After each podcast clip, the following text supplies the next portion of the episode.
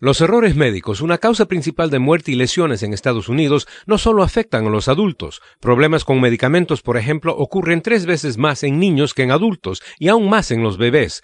Karen Migdale, portavoz de la Agency for Healthcare Research and Quality, o ARC, tiene algunas recomendaciones prácticas para padres de familia. Padres de familia, ustedes juegan un papel sumamente importante en ayudar a prevenir los errores que ocurren al recetar medicamentos a sus hijos.